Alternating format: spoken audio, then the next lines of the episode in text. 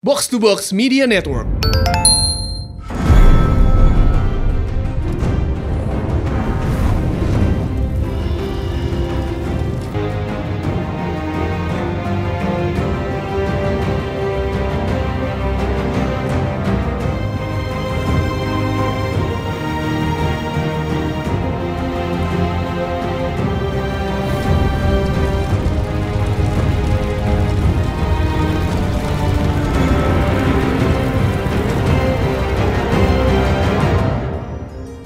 Selamat datang di Showbox Podcast. Ada gue Lisa Dan gue Amy dan kita mau ngomongin The Battle of Winterfell. Winterfell. Jadi, not today. Not today, Death Ini gue sama Imi masih lemas. Masih lemas karena episodenya gitu amat ya. Iya Ya udah sih gitu. Oke, kita bakal ngomongin episode ketiga dari Game of Thrones season 8 yang judulnya The Long Night. Eh, gue mulai dengan fakta-fakta dulu ya, karena Hmm. ternyata banyak banget fakta menarik dari episode yang satu ini.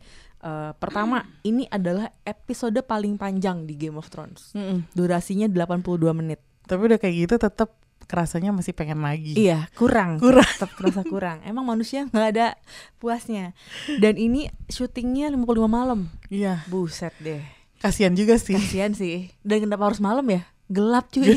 Gelap Gak bisa ya siang-siang aja ya Udah gelap, dingin gitu kan. Aduh gitu.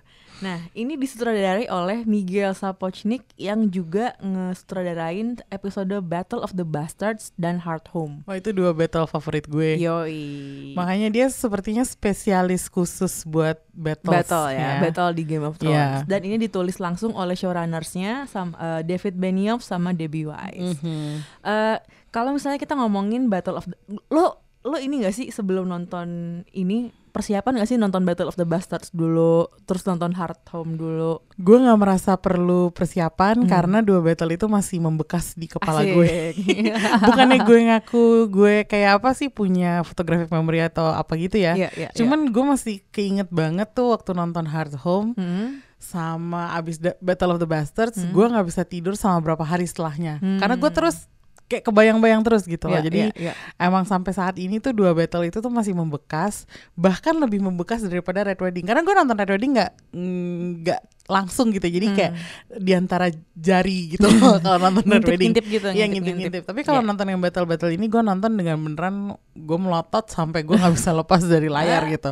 Jadi untuk yang Hmm. kali ini gue nggak perlu persiapan lagi karena gue udah tahu Oke, oke, oke. bakalan kayak gimana si Miguel Iya. Sapochnik membuat gue, you know, perutnya mual dan segala macam. Gue menyempatkan nonton pas uh, weekend-weekend gitu gue nonton Battle of the Bastards itu kan episode 9 ya? Dari season 6 ya kalau nggak salah ya. Mm. dan gue lanjut ke 10 gue lupa judulnya apa. Eh, terus gue lanjut ke season 7 satu gitu ya. dan eh, ada pendengar showbox yang benerin kita tuh eh, pengetahuan kalau Dragon Glass bisa ngebunuh White Walkers tuh emang ternyata udah sampai nih. Gue baru inget lagi ketika nonton dari yang season 7 itu oh iya bener udah nyampe. Cuman memang Game of Thrones tuh saking apa pertempuran politiknya pelik banget itu tuh jadi jarang diomongin kan Banyak hal yang kalau satu dua detail miss tuh Hmm. ya harap dimaklumin aja deh ya. Maksudnya kita juga manusia ya. Sekali lagi gue tekankan kita tidak punya photographic memory. kita hanya Westerosi biasa Kami hanya septa pendongeng. Ya, anyway, ya, ya jadi gitu. Dan gue nonton nonton lagi uh, Hard Home juga gitu ya. Hard Home gue nggak terlalu kelar nontonnya karena itu udah kayak aduh, udah udah udah season 5 ya itu ya season 5 Lebih gitu. lama lagi kan Cuman daripada Battle of the ketika Bastards. gue nonton Battle of the Bastards, terus abis itu ada episode di mana Melisandre diusir sama Jon Snow Mm. karena si Ser Davos yang kayak lo ngapain sama Shiren, lo Yeah. ngebunuh dia gini Yeah. gini gini gini. Ah, Oke, kita kita ngomongin long, The Long Night dulu nih ya, The Yeah. Long Night. Tapi sebelum kita masuk ke sesi spoiler yang spoiler banget, gue nggak tahu ya kenapa kalau lo belum nonton Game of Thrones, terus lo dengerin episode ini tuh gue bingung gitu jadinya. Cuman nggak apa deh, kita berusaha cater orang-orang yang belum nonton tapi masih kepo. kalau dari segi writing deh Amy, Hmm. menurut lo episode ini secara pace gimana?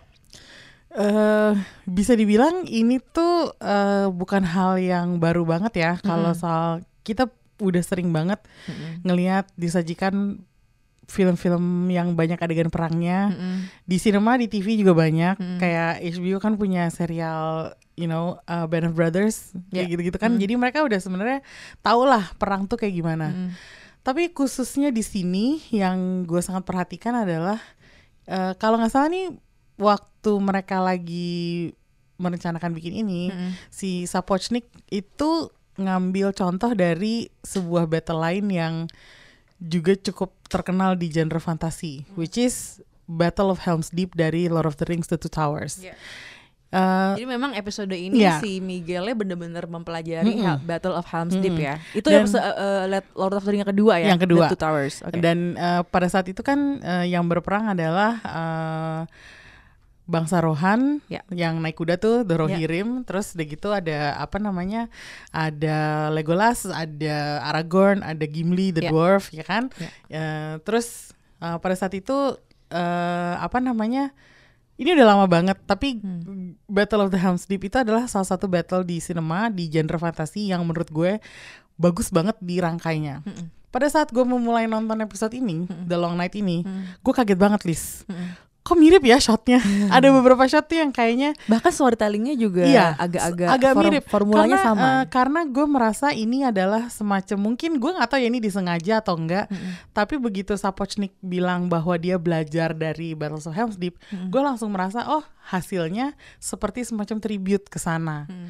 Eh, hal yang paling gue suka dari rangkaian ini adalah Mm. Mereka itu selalu mencari momen-momen kecil Mm-mm. di antara battle yang begitu riuh dan Iya. ribet dan Mm-mm. rame berisik ya. Mm. Mereka selalu bisa nemuin kayak satu karakter dia zoom in terus dia ngasih lihat pandangan matanya. Mm. Banyak banget itu dilakukan di sini dengan karakter-karakter seperti Grey Worm Mm-mm. yang bikin gue kayak penasaran mati nggak nih Grey Worm mati nggak nih Grey Worm Iya, iya, kok, iya. kok fokusnya ke dia terus gitu terus suara napasnya suara you know uh, apa namanya ngos-ngosannya mereka itu Hmm. gitu terus itu tuh kayak momen-momen di mana kita diingatkan sekali lagi bahwa these are humans Mm-mm. they're fighting a very strong force yang Hmm. nggak bisa terkalahkan Iya.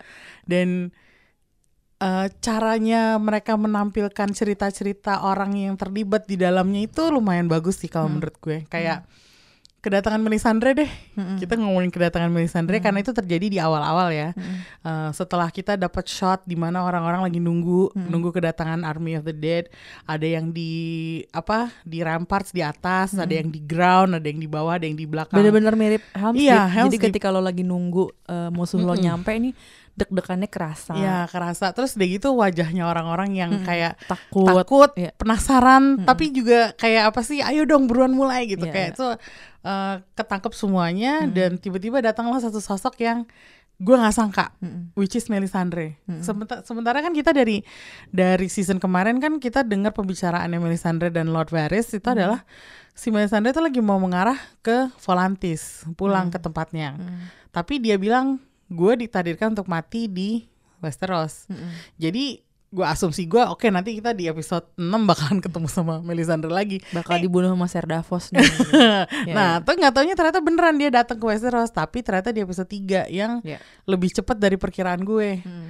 Ngapain nih Melisandre? Terus gue tiba-tiba tek langsung ingat, ada nih kejadian yang sama di Helm's Deep. Mm. Waktu tiba-tiba si elf dari Lord Lorien, Mm-mm. Haldir dengan armor emasnya dan Mm. sepasukan kecil yang kecil banget. Mereka datang untuk ngasih bantuan ke Legolas dan bangsa Rohan. Mm. Itu kayak gue inget banget, gue masih waktu itu masih muda ya, tapi gue inget banget adegan itu di bioskop semuanya tepuk tangan. Tadi gue Hmm. merasanya kayak gitu. Waktu Melisandre datang, Hmm. dia bilang kan, lo ngerti nggak eh, bahasanya mereka bahasa Dothraki? Nanya ke Jorah kan, Jorah nerjemahin, angkat pedang kalian, terus Hmm. pedangnya dibikin jadi api. Wow, tuh gue langsung berdiri di kursi gue, terus gue Oke. tepuk tangan. Oke, jadi kalau secara pace tuh sebenarnya ini eh, keren banget. Typical TV battle tapi maksudnya eh, grandnya kerasa Mm-mm. gitu dan dan apa ya tarik ulur antara tegang terus eh, lega itu kerasa gitu ya. Terus kayak aduh nih merinding merinding gimana tapi kayak akhirnya kayak Iya. kontras kontrasnya kerasa gitu Iya. dan dan gue suka banget momen-momen intim yang ada di film ini juga yang ada di episode ini juga. Eh, kita dengerin dulu kali ya trailer dari episode eh, The Long Night. Yes. The most heroic thing we can do now is look the truth in the face.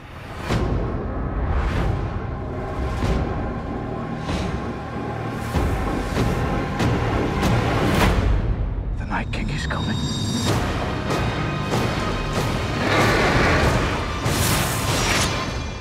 The dead are already here.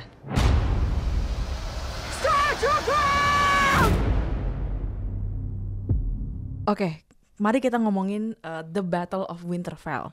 Jadi adegan ini gue ketika kan gue dari kemarin udah menduga-duga siapa yang mati siapa yang hidup. Jadi di Instagram gue, di Twitter gue, gue kayak ini nih yang kira-kira mati yang ini nih gitu. Cuma kalau di Twitter kan cuma boleh empat foto ya. Jadi Yeah. kayak gue tuh ngasih foto Tion, ngasih foto Grey Worm, Jorah sama Tormund deh kalau nggak salah yang gue taruh di Twitter. Tapi yang di yang di Instagram lebih banyak. Kalau ada yang follow gue di Instagram tahu tuh. Dan ada yang bener, banyak yang bener, gue seneng. Uh, Oke, kita ngomongin dulu dari segi kena ah, siapa yang mati, siapa yang mati, siapa yang hidup. Gue tuh selalu berpikir kalau yang mati ini pasti bakal nongol duluan. Dan ketika di The Long Night shot pertamanya Samuel Tarly, gue udah mau nangis. ya, jangan dia yang mati. Terus itu kan dibuka dengan cakep banget kan si Ya. The Long Night ini. Jadi dari Samuel Tarly kameranya gerak terus tuh Iya. itu gue suka banget kamera Samuel movementnya abis itu Tyrion ya. Tyrion terus gue kayak nggak lucu sih kalau dari Samuel mati Tyrion mati juga dari Tyrion terus pindah ke Bran Ya, brand yang lagi Nah, didorong Bran lagi sama didorong. Theon ya. Iya sama Theon jadi gue yang kayak fuck gue yang kayak nggak sih gue nggak siap sih kalau mereka mati enggak no no no no no no please no please no gitu kan. Eh, oke terus eh, udah udah kayak gitu itu itu gue udah sudah stres udah stres kak. Belum ngapa-ngapain udah pucet. Ya lah mati kalau Samuel mati gue kayaknya males nonton lagi sih karena I don't know gue pengen ada orang baik satu yang Yang terus selamat. bertahan dan Mm. bisa sampai sampai selesai gitu. Eh, mukanya takut semua kan Tyrion udah mabok-mabok gitu terus baliklah ke garda depan ke garda depan tuh semua mukanya nongol tuh ada Jamie ada Brian pokoknya ini udah kayak endgame tapi di awal-awal Ini Westeros Endgame ya judulnya. Kalau Iya. di Twitter gue, Iya. gue sebutnya adalah episode ini adalah Westeros, Westeros Endgame. Endgame iya ini Endgame Winterfell bener-bener Iya. gitu Ternyata bukan Westeros Endgame Ah. tapi Winterfell Iya, Endgame. Terus dari jauh adalah sosok lagi datang pakai kuda nih. Hmm. Cuk cuk cuk cuk, taunya Melisandre. Iya. Gue langsung nyari Ser Davos kan. Mana nih? Bener mukanya langsung ditongolin tuh Ser Davos udah langsung sepaneng nih dia nih. Terus kan kayak nggak lucu sih kalau dia ngebunuh Melisandre belum mulai kayak udah deh kita bener-bener we need all men gitu kan. Literally manusia sudah semuanya masukin aja gitu. Ternyata Melisandre eh, dia akhirnya berfungsi. Iya. akhirnya berfungsi karena dia akhirnya ngomong ke Serjora oke kalau gitu eh, naikin semua kalau ke Dothraki ini naikin semua parangnya gue akan ya di, Ya. akhirnya dikasih api gitu kan. Itu adegan yang keren Banget. banget.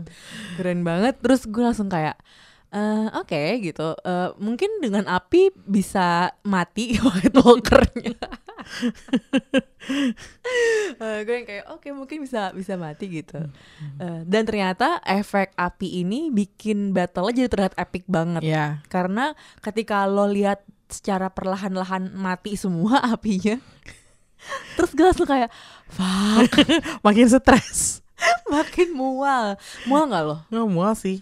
Gue udah gak makan pagi sih tadi kayak gue udah goodbye aja ntar langsung makan siang aja kayaknya. Soalnya nggak mungkin gue masukin makanan apa pun Yoi. karena udah terlalu tegang buat ngunyah Udah juga. kenceng ya perut ya gitu nah menurut lo gimana nih peran Melisandre di Melisandre di episode 3 ini Nah itu tadi yang gue bilang Lis, Hmm. gue kaget. Satu, kenapa dia dimunculin di sini? Fungsinya buat apa? Oh ternyata dia he- she's the miracle. Hmm. Ini posisinya kalau dulu di Lord of the Rings itu ya Gandalf, karena dia punya magic kan. Eh, dan si Melisandre ini gue udah tahu dia emang diincar oleh Ser Davos. Makanya waktu keluar kata-kata si Melisandre sendiri bilang akhirnya waktu dia ketemu Davos dia bilang eh, you don't have to execute me Sir Iya. Davos. I will be dead before dawn. Don ya Dan gue merasa itu kayak kata-kata yang menurut gue semacam heroik ya karena Iya. itu kita dapat kesan bahwa oh dia akan mengorbankan diri Hmm. gitu. Gimana pun caranya dia akan mengorbankan diri dan Hmm. sepanjang Battle of Winterfell Melisandre tuh banyak banget ngebantuin Hmm. orang-orang yang lagi fighting gitu. Hmm. Kalau lo lihat yang nyalahin eh, trenchnya itu Iya. juga awalnya nggak bisa nyala kan karena Iya. udah beku ya trenchnya beku Terus Daenerys nggak bisa ngelihat mereka Iya. karena ketutupan kabut Iya. dan akhirnya eh, Ser Davos dan kawan-kawan nggak bisa memanahkan api ke situ juga karena Iya. terlalu dingin. Iya. Yang bisa menyalakan Trench akhirnya adalah si Melisandre dengan Hmm. magicnya dia. Iya. Terus satu hal lagi yang bikin penasaran adalah dari sejak Melisandre datang ketemu Hmm. Ser Davos, tiba-tiba dia memandang ke arah Arya. Mm-mm. Terus kenapa ya memandang ke arah Arya? Di pada saat itu gue langsung Google sih. Mm. Gue kayak oh ternyata ada maknanya gitu. Jadi ini adalah Mm.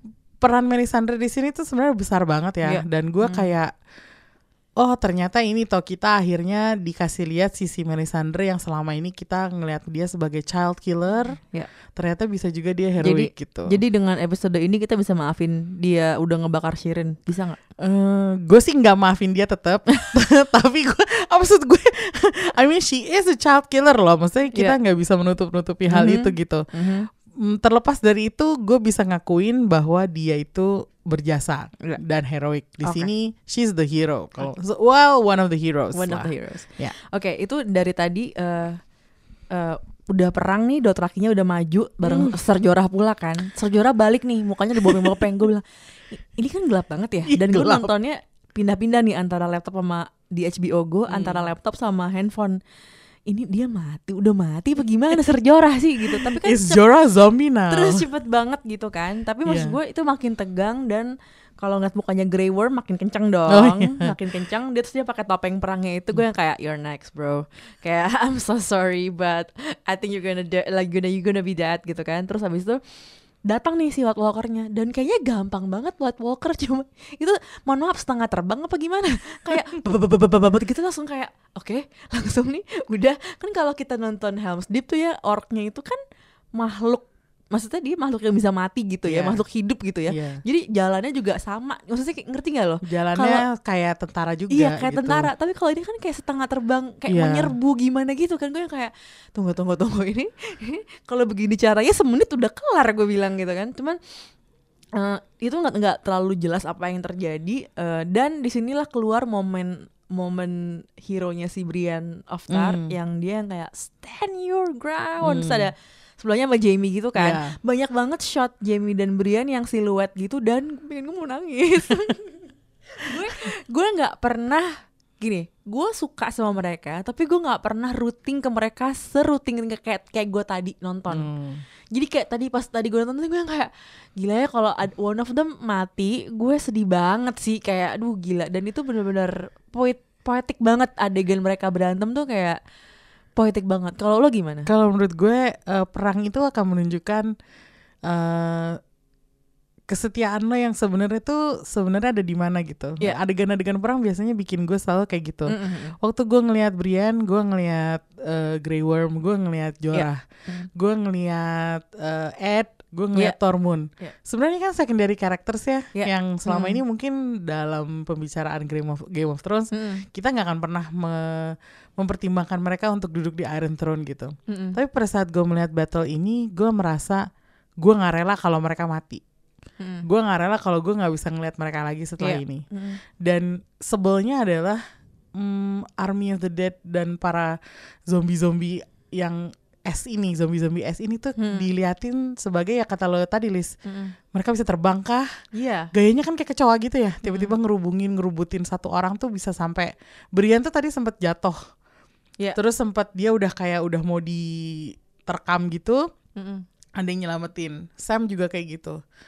Gaya perangnya tuh kayak kurang ajar banget gitu, Iya. ngerubungin karena jumlah mereka jauh lebih banyak Gila daripada yang dan dan Iya, itu- gerak dan mereka nggak mati itu dia Iya, masalahnya gitu kesel kan, mereka nggak bisa mati gitu. Gimana ngalahinnya Dan coba? bedanya kalau sama orc ya orc mati mati aja iya gitu mati. kan. Kalau ini kan ini kan nggak tetap zombie Heeh, gitu gimana ya? Harus terus dibacok gitu. kepalanya baru Iya. dia beneran nggak jalan gitu. Maksudnya dibakar pun juga mereka kadang-kadang Masih- resisten gitu. Masih merambat. iya, makanya jadi gue merasa di sini Hmm. eh, pertaruhannya tuh tinggi banget Iya.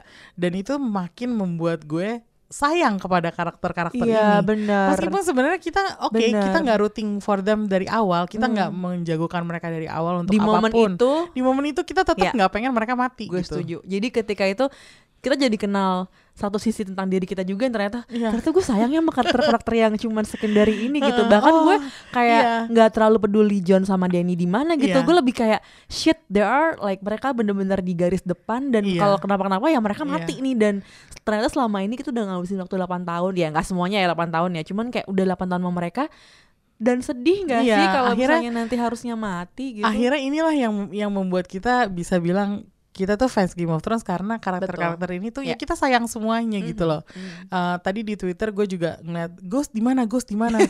I mean it's just one dire wolf guys gitu. Tapi setelah dipikir-pikir iya sih gue juga It's akhirnya there. akhirnya gue juga merhatiin tuh tadi si da- uh, si Ghost tuh pergi menyerang bareng sama Jorah kok Jorahnya balik dia nggak balik gitu kan mana sih Ghost gitu kan Iya. jadi sempet khawatir juga padahal cuman ya cuman Iya. dogi doang gitu.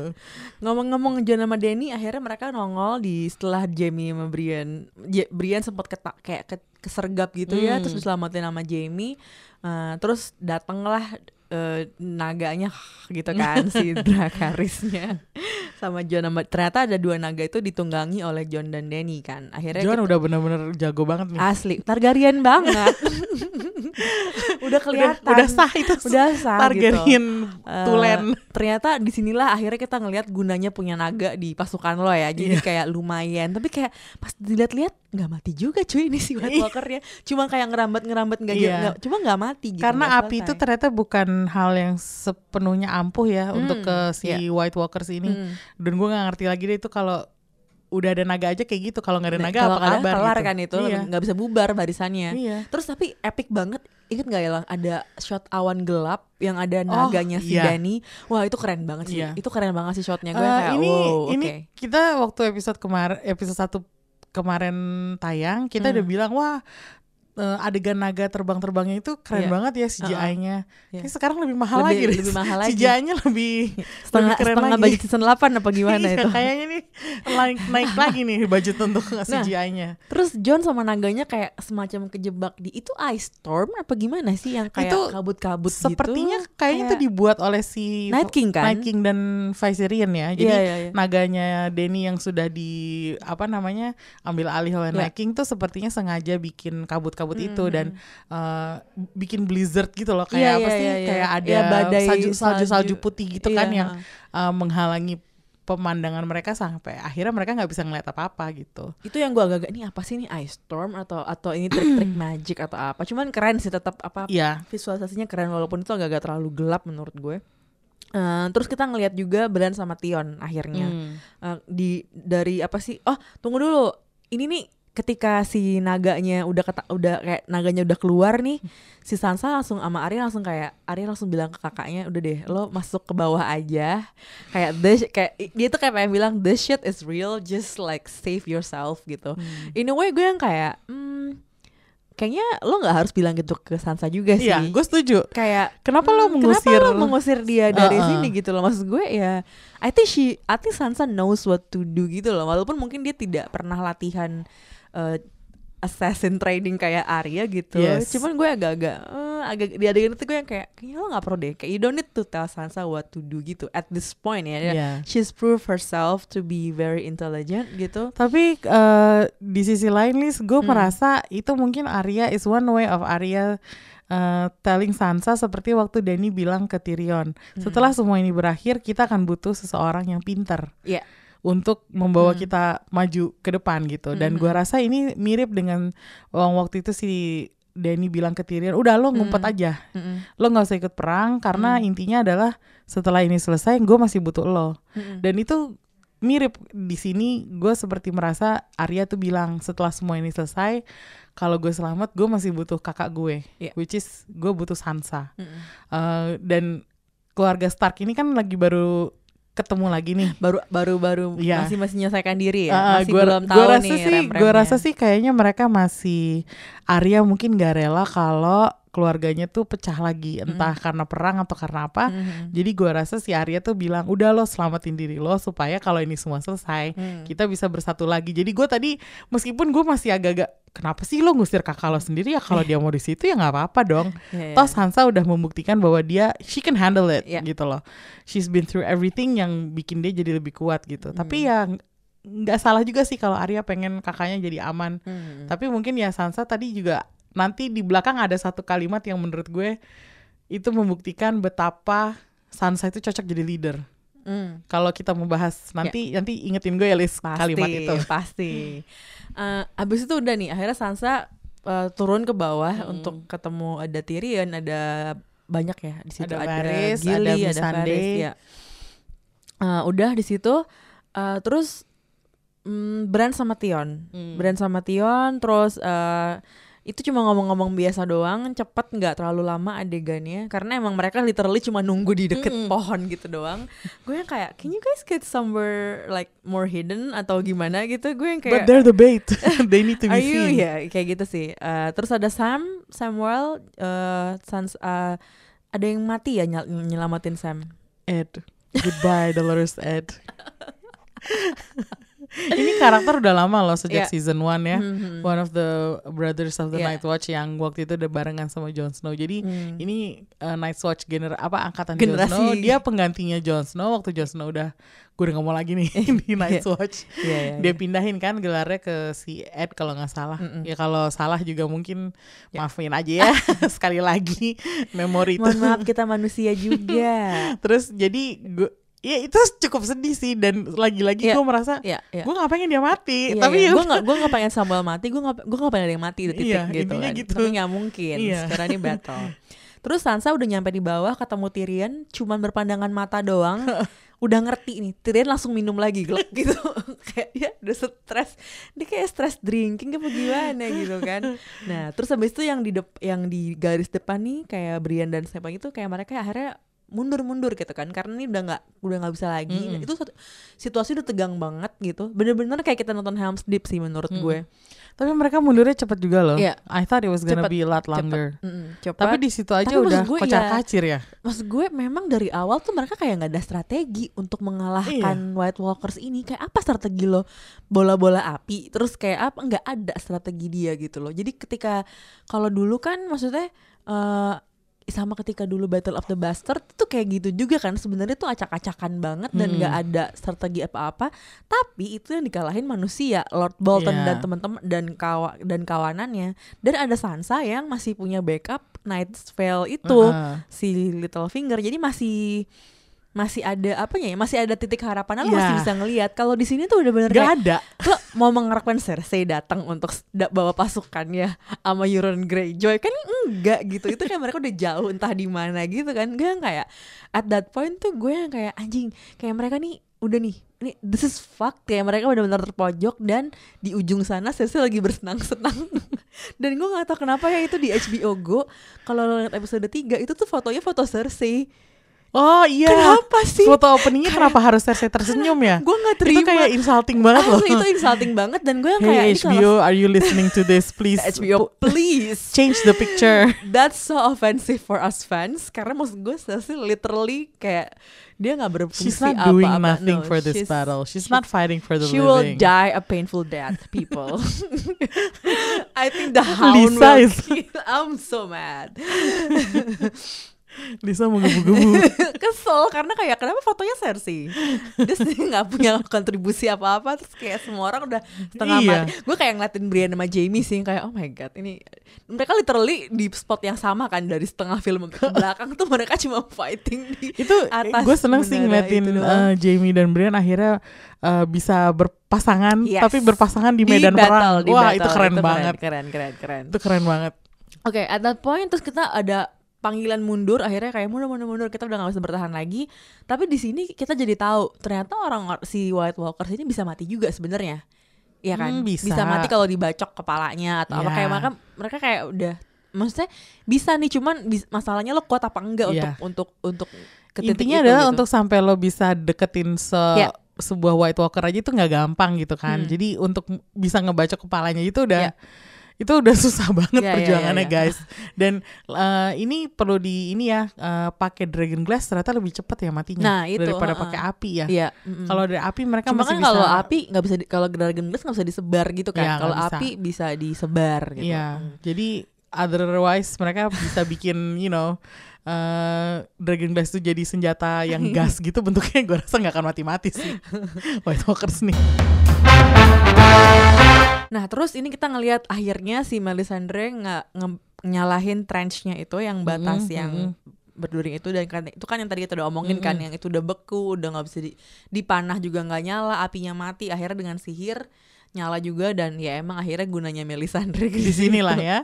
Ketahuan situ. deh. dan akhirnya si Dani eh, ngeliat tuh Hmm. oh ini istana gue wilayah gue dan langsung Dracarys Eh, nah tapi di sini kita ngeliat ternyata strategi ini gue inget film World War Z World, Z. World War Z yang Brad Pitt ya. ya Oke. yang Brad Pitt yang zombinya numpuk-numpuk akhirnya bisa ngelewatin kastil kan Aduh. dan di sini itu- numpuknya numpukin api gitu jadi gimana caranya biar pasukan bisa lewat ya udah dia bunuh ya, dia naruh aja badannya di api gitu biar itu salah bisa satu lewat. hal yang paling gue benci dari film zombie dan mereka melakukan Iya itu sih. pada saat gue menyadari mereka melakukan itu gue langsung mau maki-maki Miguel Sapochnik kayak om kalau pakai strategi yang kayak gini sih yang gue Iya. benci banget dari Iya, iya, iya. berbagai Kenapa lo macam benci ini karena itu maksudnya gini itu Hmm. semakin membuat eh, gini ya kayak zombie tuh bukannya mereka mengorbankan diri zombie tuh udah Hmm. nggak punya sense pengorbanan diri apa enggak Hmm. itu tuh kayak udah hive mind aja Hmm, hmm, hmm. gue harus ke sana ya udah gue jatuhin diri gue aja Hmm, hmm, hmm. kayak serem gitu loh ngelihatnya kayak kayak lo bisa semindless itu motifnya sampai iya motifnya udah ya seseniat itu buat Heeh. ngebunuh orang ya itu dan secara visual geli aja gitu ngeliatin Mhm. undead itu tiba-tiba tumpuk-tumpuk terus ada yang bisa merangkak-rangkak lewat geli sih gue lebih ke gelinya daripada you know ke motivasi mereka Iya. sebenarnya dan di berbagai macam film zombie bagian kalau ada bagian kayak gitu gue selalu kayak "Huh," Iya. gitu you know Nah, di poin ini ketika White Walker sudah mulai masuk ke kastilnya Winterfell, ternyata Ser- Serjora masih hidup. Karena gue sempat mengira nih orang mati apa gimana kan nggak terlalu jelas kan. Iya. Dia cuman kayak oke dia balik lagi nih, balik lagi dia retreat gitu di atas kudanya terus mukanya udah udah I don't know why I have this impression kalau dia tuh nyam balik lah pas retreat itu mukanya tuh udah kayak setengah mati kayak bopeng gitu. Ternyata cuma luka-luka biasa doang kali ya.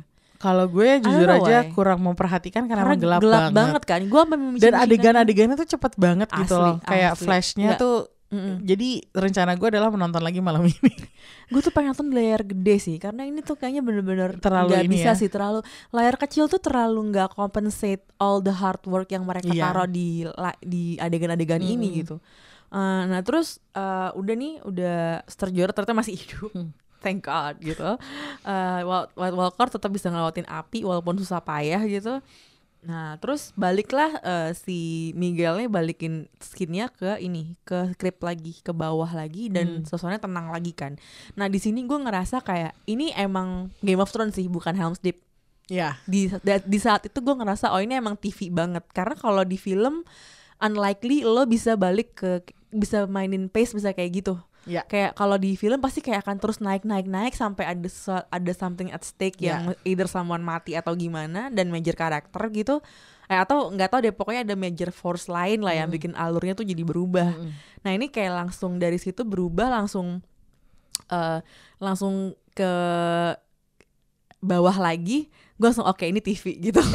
gue langsung berasa. karena gitu. masih punya waktu untuk nyelipin momen yang karakter moments gitu Iya, ya karakter moments. Iya. Emang itu tipikal TV Iya. banget. Dan ini karakter moments yang sangat sweet dan berharga bagi gue. Karena bagi gue juga dari tadi sebelum kita rekaman langsung udah, udah, janjian. Pokoknya kita mau ngomongin ini ya pokoknya gitu. harus Sansa dibahas dan Tyrion. Oh my Yes. god. wow Ini tuh kayak bener-bener eh eh, kalau Peter Dinklage acting gak usah diragukan. Hmm. Tapi kalau si Sophie Turner kita ngelihat banget nih perubahan dia. Kayak kita kita berdua pernah wawancara Sophie Turner lewat Yes. telepon dan itu kayak ketahuan betapa polosnya, Iya. kayak masih anak kecil banget. remaja banget Bahkan waktu itu dia belum boleh nonton Game of Thrones ya. Ingat gak sih? I- dia Was kalau nggak salah Sophie or was it Bran? Yang kita yang dia bilang, "Aku gue belum Oh, pernah eh, gue belum pernah nonton karena gue masih di bawah umur." Gue yang kayak, "Oh iya Nggak, ya, nggak, bener bukan juga." bukan kalau yang ngomong itu Siapa? bukan Sophie. Sophie bisa nonton waktu itu Sophie karena bisa nonton. Salah. bisa nonton. Hmm. Eh, yang waktu itu gue terkesan adalah di tengah-tengah wawancara telepon sambungan teleponnya mati. Oh iya iya iya iya. Terus tiba-tiba dia ingat. balik terus dia bilang, "Oh my god guys, I'm so sorry." Dia kayak sangat minta maaf dan Iya. you know kayak sangat menyesal sambungannya mati. Padahal cuma berapa detik gitu loh sambungannya Iya. mati. Mm-mm. Terus dari situ gue merasa nih anak manis banget ya. bisa Iya, nggak iya. sih dia kayak lebih you know perfect lagi gitu kayak udah cantik tinggi ya terus udah gitu kayak jago acting dan ternyata di sini tuh kelihatan banget ya Iya. dia memang udah mature actingnya Iya, mature karena banget tiba-tiba dia bisa dan bisa nyamain maksudnya vibe bisa sama kayak Peter Dinklage. iya Gimana bisa dong? nyamain si, Pit- si Peter Gimana Dinklage dong? sebagai Tyrion Iya. kalau dulu waktu di adegan di mana mereka berdua dikawinin tuh Hmm. kesannya tuh masih kayak oh Tyrion kawin sama anak-anak Mm-mm. tapi di sini Iya. terlihat bahwa Tyrion is talking to Sansa Iya. the woman Iya, the lady of Iya, The Lady of Winterfell Hmm. dan eh, adegan ini tuh makin bikin baper lagi karena mereka ngomongin pernikahan mereka lagi dong. Kayaknya ini masih masih ada ini deh. Masih ada sisa-sisa Masih ada perasaan. Sansa tuh gue rasa sekarang masih melihat gue yang kayak are they gonna kiss are they I gonna kiss know, right? gue yang kayak eh, terus dicium eh, dicium tangannya, gitu Tangannya. kan gue yang kayak are you kidding me like just kill me now gue yang Mm-mm, kayak I can't see this terus kayak tiba-tiba ada yang mati gitu kayak no By gitu. the way, eh, mereka ngomongin eh, si Sansa bilang pernikahan kita nggak mungkin akan bisa berjalan. Hmm. Menurut gue alasannya tuh cetek banget. Hmm. Sebenarnya kalau mereka mau ngerjain sih, kalau mereka mau work at it, bisa tuh mereka berhasil Nah, sebagai couple. Sansa kan baru ini nih baru dewasa jadi Yeah. kayak masih, egonya masih ada nih Ini tinggal Tyrion aja bisa apa enggak Iya. untuk handle Sansa cuman yang gue suka banget adalah Sansa tetap mentioning loyalty ke Dany Iya. ini kayak emang jadi masalahnya Sansa nggak ke Jon nggak ke Tyrion tuh kayak "Em, kalau lo masih loyal ke Dany sih it's gonna be a problem gitu kayak Ah, Sansa itu mah gampang. Bisa kok bisa. jadi kayak yang terus Tyrion nggak bisa ngomong apa-apa kan Iya. like, dia literally diem aja Yang nyautin malah Eh, Miss Sunday. dan Miss bilang sesuatu kayak kalau Dani nggak ada di sini kita semua udah pada mati ya bener sih Iya karena benar si juga naga-naganya sih. itu ya itu akhirnya dia juga kan yang menyelamatkan itu tapi semua tapi gue rasa sih itu misalnya ngomong gitu karena udah kesel aja kali ya Hmm. orang utara tuh kayak nyinyir banget Iya. gitu loh nggak tahu ya dia ini beneran Iya. emang ratu gue gitu tapi Ya, sebenarnya menurut gue Sansa cuma bikin itu karena kayak cuman ini doang deh kayak teasing is it, teasing is she, aja is she teasing I Tyrion think she is teasing. Oke, I'm oke. sorry ya, maksudnya kayak Iya, iya. mungkin gue terlalu terlalu ngarep kali ya. Tapi Iya. kalau menurut gue sebenarnya Sansa nih akhirnya dia bisa melihat value-nya Tyrion nih. Iya. Dan dia kan sudah menjadi semakin dewasa ya. Maksudnya iya, sekarang iya. dia baru ngelihat oh ternyata suami gue yang dulu itu gue anggap sebagai orang buruk rupa ternyata he has something He a gitu. gentle, he is literally a gentleman sih. Iya, Literally heeh. kayak he treats woman kayak gitu gitu. Dan ternyata Tyrionnya pun juga sama Sansa kak kayaknya agak-agak kalau dulu pandangannya mungkin lebih ke anak kecil Masih anak mau kecil gua pro- gitu. mau gue protect nih mau gue Uh-uh. lindungi tapi sekarang kayaknya emang ada feeling, feeling ya kalau ngeliat ada. kalau ngeliat Ada liat sih. kayak gitu kan Ada kayak sih. nggak sih ini kayak misterinya kok ada ya Masalahnya ya takut gitu ngebayangin Peter Dinklage sama Sophie Turner Masalahnya gini ya kalau ngebandingin cara Littlefinger memandang Sansa itu geli banget tuh geli, creepy. geli, geli, geli. Tapi kalau Tyrion memandang Sansa sekarang ini itu ada respectnya. Jadi gue kayak that's why Peter Dinklage emang actingnya ya, nah makanya itulah gue Ya. nggak keberatan kalau pernikahan mereka dilanjutin aja sih sebenarnya. ya Dan nanti kan ada adegan later ya, nanti Ya. ada adegan di mana yang tadi Lisa bilang Hmm. yang tangannya dicium itu bikin gue pengen, you know, gue gue sampai nggak bisa bereaksi karena gue kayak terlalu kaget gitu loh, kayak damn gitu loh. Jadi selain eh, ada adegan siluet Jamie Brian di Hmm. di battle, ada Tyrion sama Sansa tuh gue kayak bisa ya eh, di film yang battle-nya seheboh ini ada adegan-adegan manis kayak gini gitu. Iya. Jadi kayak ini sih yang nilai plusnya buat Mm-mm. gue di episode ini. Oke, terus lanjut lagi eh Bran sama Tion, tapi terus back to battle lagi. Arya Stark akhirnya mem- menunjukkan skill berantem dia yang bikin Ser Ya. Davos bengong. Bengong. Lihat nggak loh Ser Davos bengong di Iya, pojokan? bengong. kayak hah? Ini anak kecil ngebunuh orang segini, eh ngebunuh White Walkers segini banyak, cuman kayak tak tak gerakannya kan taktis banget kan Iya. si Arya ini. Suka nggak adegan itu? Gue sih suka ya. Semua sequence Arya gue suka. Hmm. Eh, termasuk adegan dia yang udah di dalam nanti. Mm-mm. Eh, kayaknya itu sengaja ya. Mm. Semua sequence Arya dibikin keren. Lo ada, Iya. lo merasa gitu gak sih? ada ujungnya ya ternyata Iya. ya. gitu. Nah, terus tapi yang gue suka dari episode ini adalah walaupun Arya diliatin berantemnya keren, tapi lo lo juga dapat momen di mana dia kecapean, Oh ya. dia pengen sendiri dan apa kayak momen of retreat kayak Iya. aduh udah dong gue pengen sendiri dulu nih gitu kayak gitu bahkan si Kligen aja kan sempat dipanggil we need you now Iya. dia, Dia kayak, tuh dia fuck off you can beat them dia tuh lagi PTSD, Bro. Jadi tinggalin dulu sendirian bentar-bentar ya. Let literally, him. literally gue ngakak pas dia ngomong fuck off you cannot beat them. Kayak thank God somebody finally realize kalau lo tuh gak bisa gitu aja Iya. ngalahin orang ini. Dan itu kayak dia udah bener-bener kayak fed up dengan pertempuran ini kayak diam dulu gue capek.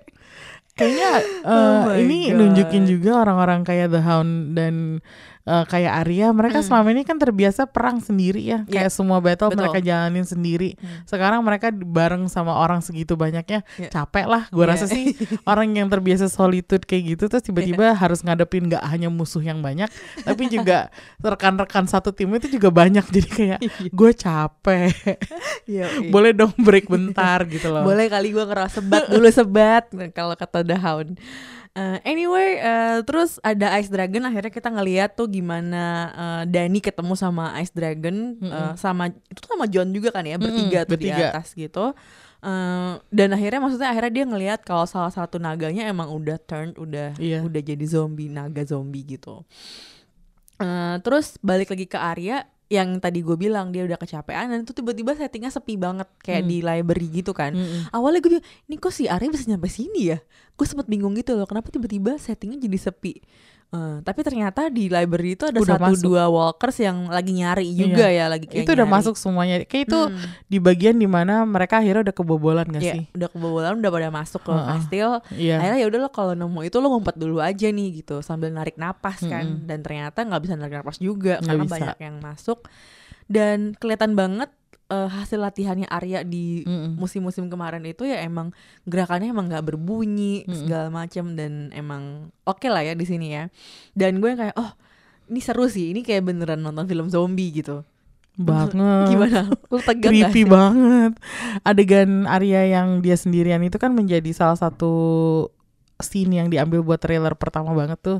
Trailer yang ada suara dia terengah-engah lagi lari kayak ngos-ngosan gitu. gue gak pernah nonton trailer jadi Ih, jadi ya Riz kalau lo nonton trailer itu gue dari awal udah cemas aja kenapa harus diambil Arya? Dan gue tahu kenapa suaranya khas banget soalnya. Hmm. suaranya Maisie itu khas banget jadi gue tahu itu Arya gitu. Dan dia juga dapat line kan di trailer itu jadi gue tiba-tiba tadi begitu gue nyadar itu adalah adegan yang ada di trailer gue langsung kayak menahan nafas sendiri padahal ngapain juga gue nahan nafas ya orang gue nggak ada di battle itu gue harus diem loh padahal tapi karena suasananya kayak sunyi gitu Iya. kan diem gitu kayak Diem. aduh jangan bikin kayak suara dikit bunyi aja tuh kan dia nyadar ya si Iya, gue Walker ini. takutnya kalau gue bikin suara, bikin bunyi, ntar White Walkernya kayak nangkep si Arya gitu. terlalu experience sih kayak Amanda Tapi itulah, maksudnya emang pinter banget mereka bikin kita tuh menyerap kita ke dalam suasananya.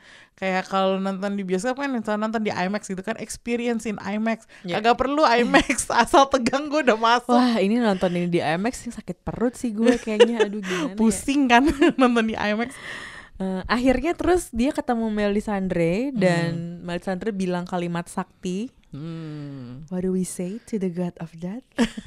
Not, Not today. today. Langsung ngilang kan areanya, nggak tahu ke mana Iya. ngilang. Ngilang aja dulu gitu kan. Tapi di sini juga menarik ya, Lis ketemu sama Melisandre, Iya. si Arya diingatkan oleh sebuah profesi yang ya, di Melisandre udah pernah bilang sama si Arya di season 3 kalau nggak salah. Pokoknya yang dia bilang katanya eh apa? Lo bakalan menutup banyak mata. mm, You'll have shut many eyes. Eh, brown eyes, green eyes, blue, Blue eyes. eyes. Ya. Mm. Dari saat itu gue sebenarnya masih belum ngeh nih maksudnya apa sih. Tapi ya itu ternyata akan jelas di bagian terakhir nanti ya. Eh ini tuh gue sambil rekaman ngeliatin di Twitter ya pada nanyain hari ini ada podcast nggak? Ada sabar ya. Makasih lo udah ditungguin. Anyway kita kita tahu semua orang butuh support group. Podcast udah kayak support group buat yang butuh dukungan butuh apa butuh temen ngobrol karena udah nonton tragedi.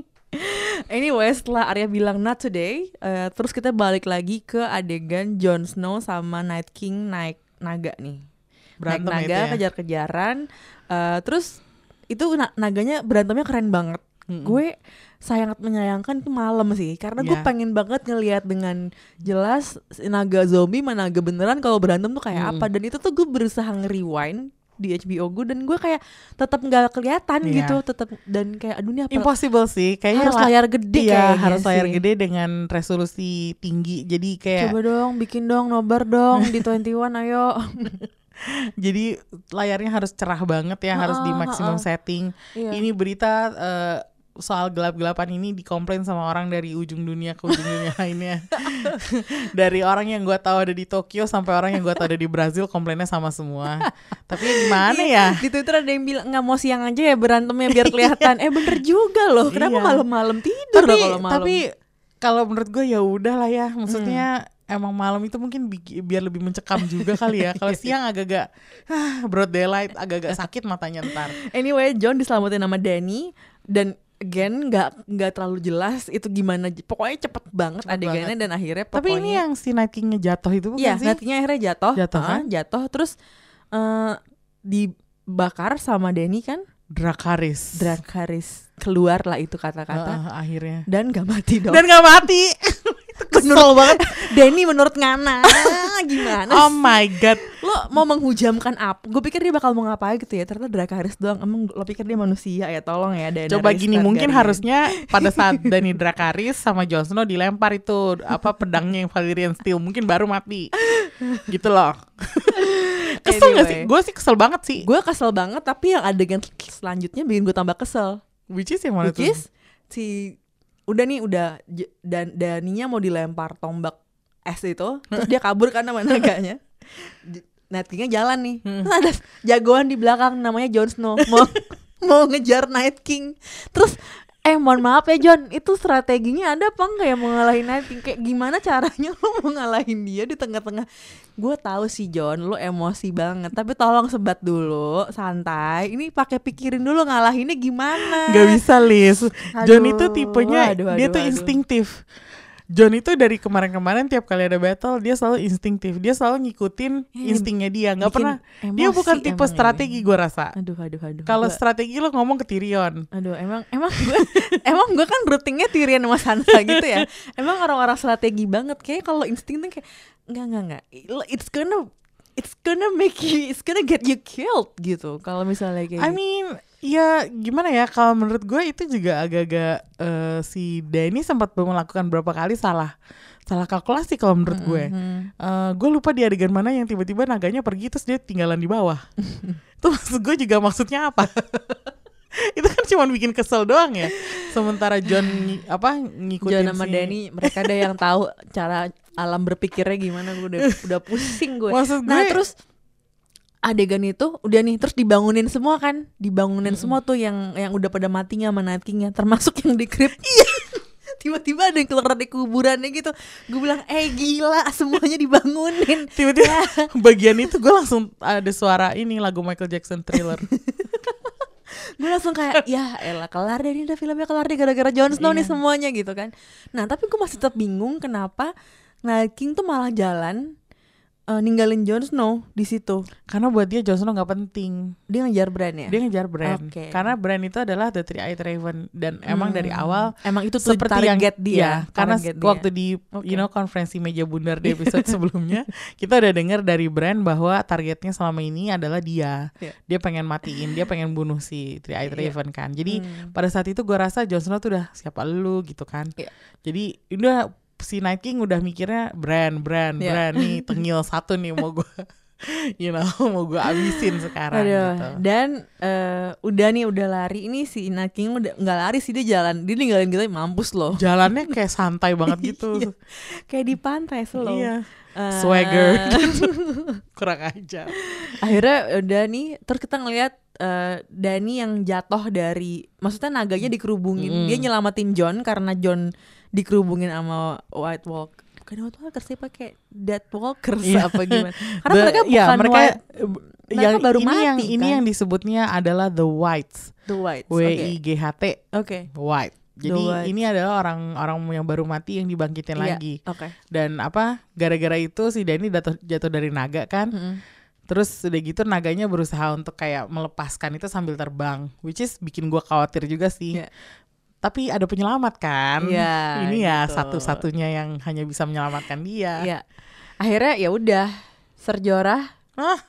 Of course dia ada di situ. Gue nggak, gue udah nggak mikir logistiknya gimana. Bukan terus Jorah ada di belakang ya. Ini tuh dia kan ke sana naik naga. Gimana rasa punya kayak semacam insting. I GPS, Iya GPS, Denny Oh, GPS. Denny lagi di oh sono my nih." queen, my queen is in trouble, I will find you.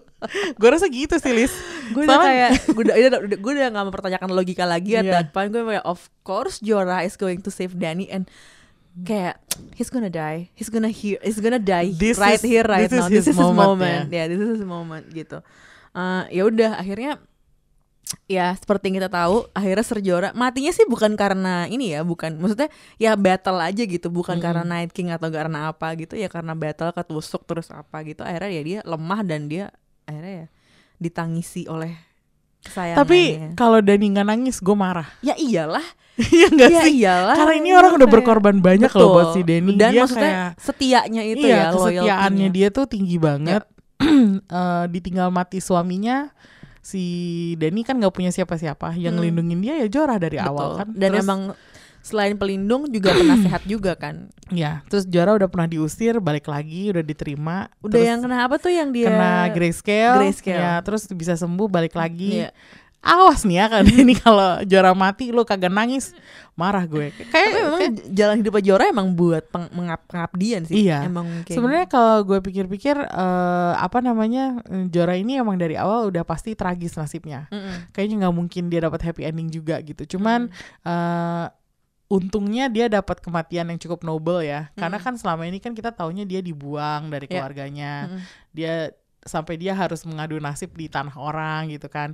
Kayak dia keluarga Mormon bukan dia lagi nih yang mimpin. Iya. Yang mimpin si anak kecil itu si Iya. Liana gitu. Jadi who eh, is also dead by the way yes. such a great uh, fight menurut gue It's a great uh, it's a great end for House Mormon. Yeah. Meskipun gue menyesalkan mereka jadi satu lagi house Yeah. yang hilang gitu, Mm, mm, tapi kematian Jorah, kematian Liana ini benar-benar kayak noble death Yeah, yang noble kalau menurut gue akan hidup di cerita-cerita Iya. rakyat nanti sampai jadi kayaknya entah sih berapa abad selanjutnya House Mormon telah memberikan menyediakan jasa yang besar ya untuk the Mm-mm. North Ya. dan untuk umat manusia di Westeros. Jadi ini gue sih cukup puas dengan hasilnya meskipun gue sedih Jorah mati. Mm. lagi-lagi gue nggak pengen kehilangan dia gitu Iya, tapi iya. ya gimana pun juga ya For some reason gue juga maksudnya gue sedih tapi gue tahu dia bakal mati karena Mm-mm. memang dari awal sampai selesai emang fungsi dia itu sebagai ya peng, yang tadi gue bilang pengabdian itu gitu Mm-mm. jadi nggak ada fungsi lainnya gitu loh jadi Mm-mm. ketika gue ditanya siapa yang bakal mati di Game of Thrones dan siapa yang bakal hidup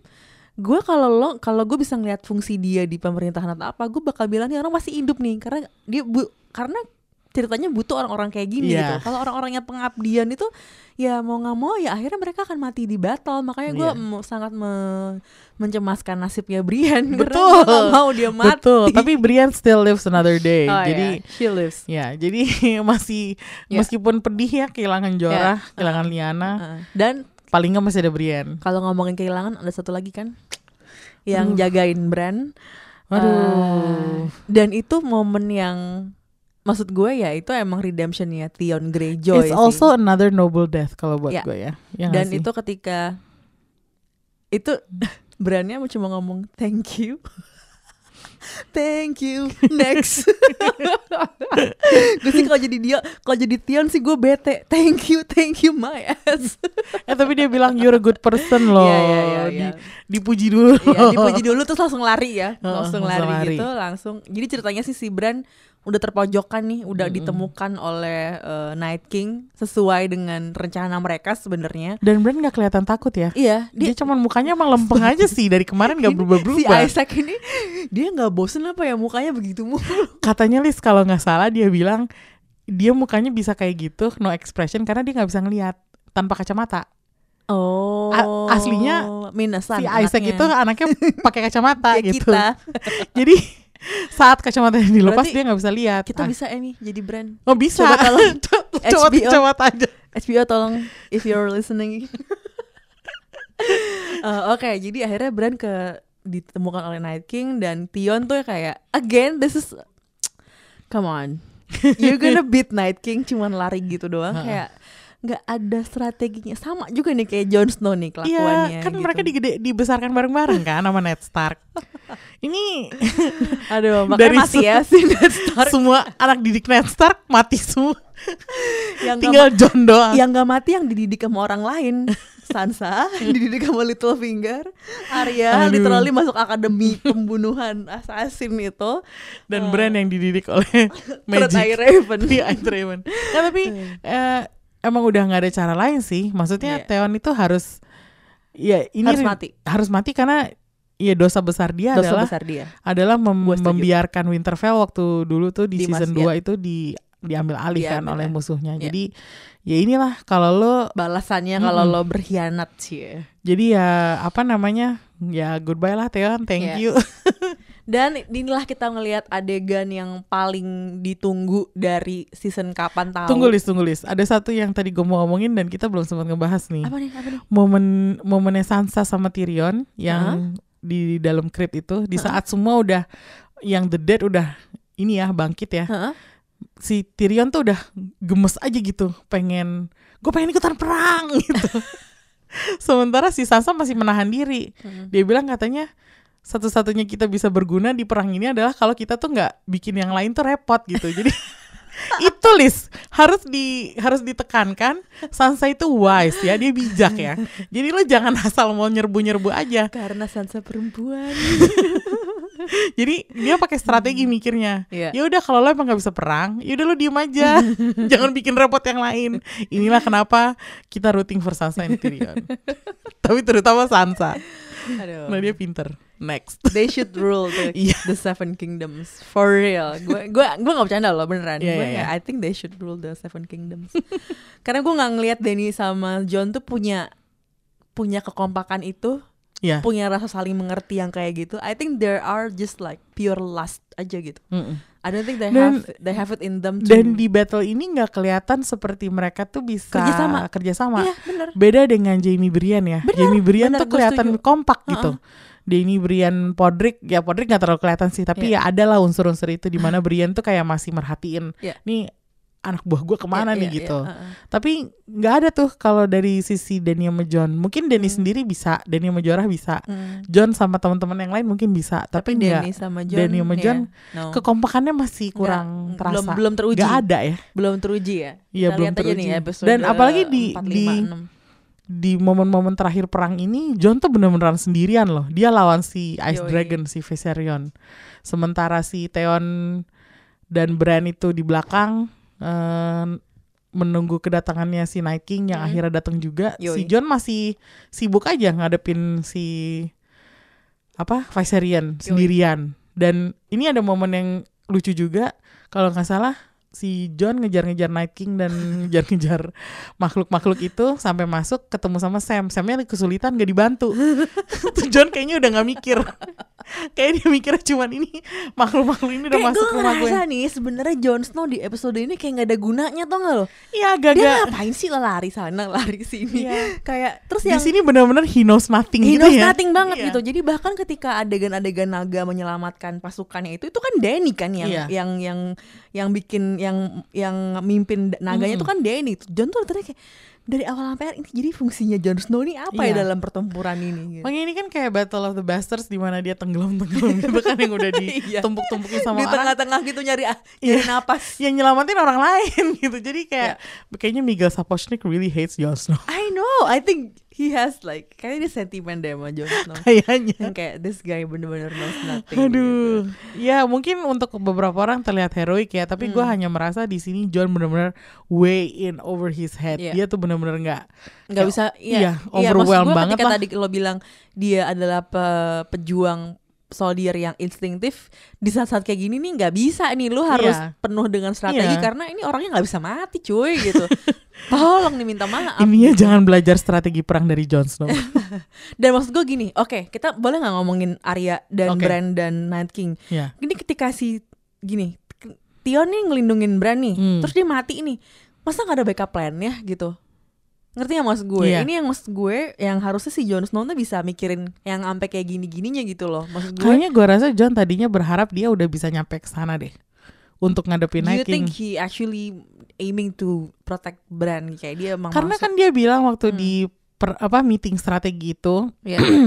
eh, bahwa satu-satunya cara untuk ngalahin Night King adalah one on one battle. Hmm. Dan yang pernah one on one battle dengan Night King itu kan hanya Jon Snow. Mm-mm. Jadi Jon sepertinya merasa I can get there in time. Masalahnya dia terhambat Hmm. He terhambat oleh ber- iya, dia terhambat oleh satu dan lain hal. Iya, dia nggak Ice Dragon dan iya, segala macam. dan dia nggak menyadari bahwa mungkin itu mungkin nggak mungkin dia gitu. Jadi harusnya Ya. yang harusnya dia lakukan itu adalah mendelegasikan salah satu orang Iya. yang punya senjata yang sama kayak dia.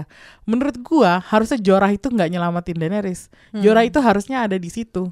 Karena dia punya pedang dengan Valyrian Dan maksud bukan? gue harusnya semua orang kayak Ser Davos, Storm, kayak maksudnya orang-orang yang tadinya di depan nih, ya udah lo udah lo udah udah kena terobos nih. Kayak literally lo harus melindungi ya si brandnya ini Iya. gitu loh. Harusnya mereka semua ada di situ gitu. Maksud gue ketika gue ngelihat Night King nemuin brand cuma ada Theon doang, that's insane gitu. Kayak itu bukan sebuah strategi perang yang bagus gitu. A- atau bisa juga ini mungkin liciknya si showrunner aja ya. Hmm. Gue kok ngerasanya pengen mereka tuh bener-bener pengen kita ngelihat udah nggak ada harapan sama sekali. Hmm, Itu hmm, bisa hmm. juga sih Lis. Hmm. Kalau dari eh, perang yang asli, gua Hmm. rasa ini nggak akan terjadi ya. Hmm. Maksudnya nggak mungkin brand yang sepenting itu akan ditinggalkan Iya, sendirian. di alam terbuka Ha-ha. gitu, di ruang ha- terbuka. dan dijagain hanya dengan Satu, Theon dan ya. segelintir pasukan yang kita nggak tahu mereka sekuat apa gitu Iya, kan. ha. Kalau menurut gue harusnya akan ada dua tiga orang lain yang jagain brand Iya gitu. harus dan itu dua tiga orang yang emang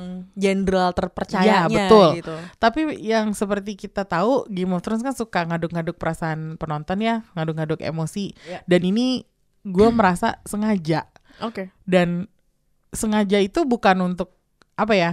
eh bukan untuk cheating gitu, tapi Hmm. untuk kayak semakin meninggikan level emosi kita aja sebagai penonton gitu Iya. loh. Karena kan kita sebagai penonton sangat reaktif ya dan Iya. ini hal yang udah diketahui sama showrunner gitu. Jadi gue rasa untuk membuat hal itu semakin apa ya, semakin emosional, Hmm. semakin bikin kita kayak stres banget, akhirnya dibikinlah kayak gini, no plan B. Dan ini yang akhirnya bikin uh, twist yang terjadi itu semakin efektif, which is Arya. Kalau menurut gue tanpa persiapan, tanpa ada apa-apa, build up-nya sebenarnya cetek loh. Bahwa Iya, Arya makanya. tuh bisa akhirnya dia yang mengakhiri semuanya itu I'm a little bit disappointed kalau ini selesai dalam satu episode gitu aja sih. Setelah 8 musim kita nungguin battle Iya. ini, tapi selesainya cukup mudah ya ternyata. Maksudnya kayak hmm, nggak tahu gue masih pengen spend longer time with these White Walkers. I Ya, kalau menurut gue itu agak susah eh, untuk ngarepin banyak dari Hmm, situ ya. ya. Satu karena kita tahu eh, White Walkers ini terlalu fantastik gitu kan. Maksudnya Iya. terlalu unsur fantasinya tuh terlalu gede sementara nggak nyambung dengan tema Game Iya, of Thrones yang, yang drama ya, politik eh, yang kayak gitu-gitu lah. Jadi. Iya, jadi gue punya gue punya perasaan they just wanna get it done and over with, tapi Hmm. juga melakukannya dengan serius, nggak dengan sembarangan. Dan inilah yang terjadi. Kita dikasih the twist adalah ternyata it's Arya. Iya. Dan yang kedua It's adalah Jon Snow who Iya, it's not Jon killed Snow. the Night King. dan dengan build up yang hanya pendek doang Iya. yang ketemu Melisandre sedikit Iya. tiba-tiba kita dapat ide gitu kan tiba-tiba ada clue-nya gitu Yoi. maksudnya harusnya nggak kayak gitu cuman ya udahlah dengan sedikit build up hal itu akhirnya bisa efektif juga Ya. tapi yang kedua juga adalah kayaknya nih kita nggak bakalan dapat apa pun tentang si White Walkers karena mungkin udah di planning buat serial spin off kali yang mungkin lebih betul betul betul. dan gue lebih gue kalau misalnya memang spin offnya Game of Thrones eh si apa pre, spin off prequelnya bener-bener akan bercerita soal Night The Long Winter dan emang White Walkers gue setuju banget sih. Kayak kalau lo mau prequel go that far. Jangan jangan jangan cuma seputar-putar pas net masih kecil atau apa. Enggak gue nggak mau sih. Kita nggak perlu Gua cerita itu gitu. Gue nggak perlu dan gue emang pengen taunya yang dulu bangetnya Iya. aja gitu. Sampai akhirnya mereka bisa balik lagi Iya. nih ke makanya Westeros. jadi eh gue nggak ngerti di belakang layar terjadi ada apa. Hmm. tapi ya gue apresiasi eh bahwa mereka kasih konklusi seperti ini Hmm. memang nggak puas ya kalau lo sebagai fans yang nonton udah 8 season terus nungguin jawaban dari semua pertanyaan lo tentang White Walkers terus nggak kejawab sekarang dan Hmm. si Night King-nya mati gitu aja itu mengecewakan memang dan gue nggak nyalahin pendapat orang yang bisa kesel banget tapi kalau buat gue sih udah eh, segini pun eh, menurut gue udah effort yang bagus Hmm. masalahnya memang di struktur cerita season 8 ini masih ada lagi sih Bo yang belakangan tuh masih penting-pentingnya gitu. Jadi ini kan Iya. kita baru separuh season nih. Yoi. Jadi makin gua rasa kita masih akan menda- mendapatkan hal lain yang cukup merepotkan di belakang-belakang makanya akhirnya cerita ini diselesain aja tuh sampai aja. sini gitu. Hmm. Lo suka nggak dengan adegan eh, logika ketika Arya tiba-tiba datang dan membunuh Night King-nya itu? Logi- maksudnya gimana tuh? Nggak maksudnya gue gimana pendapat lo tentang adegan si The whole sequence. the whole sequence Arya tiba-tiba kan dia kan nggak nggak ke- nggak kedetek nih gerakannya Ha-ha. terus tiba-tiba nongol terus ket- mau bunuh Night King ketangkep lehernya dan ditusuk pakai tan- ta- tangan tangan tangan yang ada di bawahnya gitu. Hmm. Itu teknik gua rasa per, gua pernah lihat deh dia pakai teknik itu Hmm. yang dia belajar dari si apa mentornya itu sama Jacken Hekar ya. gue selalu nggak tahu cara nyebut namanya tapi gue pernah lihat dia pakai teknik seperti itu Hmm. dan Arya kan memang eh, secara secara teknik dia kan di training jadi assassin ya. Iya. Jadi dia emang harus diem banget, stealth Hmm. banget. Jadi gua rasa em, waktu dia datang menyerang dan kita nggak tahu itu Arya banget sih. Nggak mungkin dia bikin suara terlalu ribut tuh kayaknya Iya. nggak mungkin Hmm. gitu. Eh, satu-satunya indikasi kan kalau nggak salah ada rambutnya salah satu White Walker yang panjang itu tiba-tiba kayak terkibas angin Iya, gitu iya. kayak kok tiba-tiba dia lorealan gitu ya. Terus nggak taunya ternyata udah ada datanglah si Arya Arya, ini ya. Hmm. yang kalau menurut gue eh sebelumnya kita melihat kematian Liana Mormont Iya. against a really like big huge. giant Iya. ya dan itu dia dicekek kan Mm-mm. Eh, si Arya juga dicekek Iya. gue tadinya takut wah dia nggak bakalan sempet nih Mm-mm. Udah dicekek kayak gitu eh, nggak bakalan sempet nusuk tapi ternyata dia masih punya tangan satunya Mm-mm. yang mana Liana pun matinya kurang lebih seperti itu Iya. Dan Liana nusuk matanya, Ya, nusuk, nusuk matanya. nusuk perutnya. Ini ya. nusuk perutnya. Yang apa namanya? Kalau si Liana gue nggak tahu tadi nusuknya pakai apa ya? Dragon glass apa apa gue nggak tahu. Gue udah nggak udah nggak merhatiin Nah kalau tuh. si Arya itu kan kalau nggak salah pakai dagger yang. dagger yang emang buat ngebunuh. Ya, itu. jadi ya mau nggak mau langsung mati lah. Ya. Dan Mm-mm. apa sih lumayan sih maksudnya kayak kalau secara rangkaian adegannya itu cepet banget. Ya.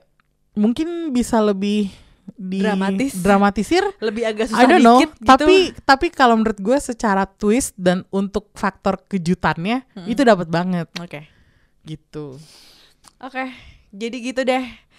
jadi di episode ini kita eh, mengucapkan selamat tinggal ke Jorah, ke Theon, ke Melisandre, ke Lyanna Mormont, ke Ed, dan ke Beric. Ada Hmm. enam karakter yang bener nggak nih? Ada yang kurang nggak nih? Eh, kira-kira enam lah ya. Enam lah ya. Kira-kira enam lah ya. Yang major-majornya masih pada hidup, tapi hmm, sampai kapan kira-kira? Inget loh, Miguel Sapochnik masih punya satu episode yang dia direct di sini. di berapa tuh? 4, 5, 6. Kayaknya lima deh. Nah, ya udah itu. Bye. Bye. ya udah, gitu. Yang nanyain podcast nih biar cepet naik. Jadi kita udahan dulu sampai sini. Eh, thank you banget Emmy. Sampai Yo. jumpa minggu depan. Episode kalem. Episode kalem ya. Kayaknya sih Cersei nih. Nggak tahu ngapain desa di sono. Aduh, lagi nyulam apa gimana? Ya udah, thank you banget yang udah dengerin. Udah ini udah sejam lebih kayaknya nih. Tapi nggak apa lah ya karena emang episodenya pun lama banget. Jadi ya maklum-maklum aja. Thank you banget ya. Dadah semua. Bye. Bye.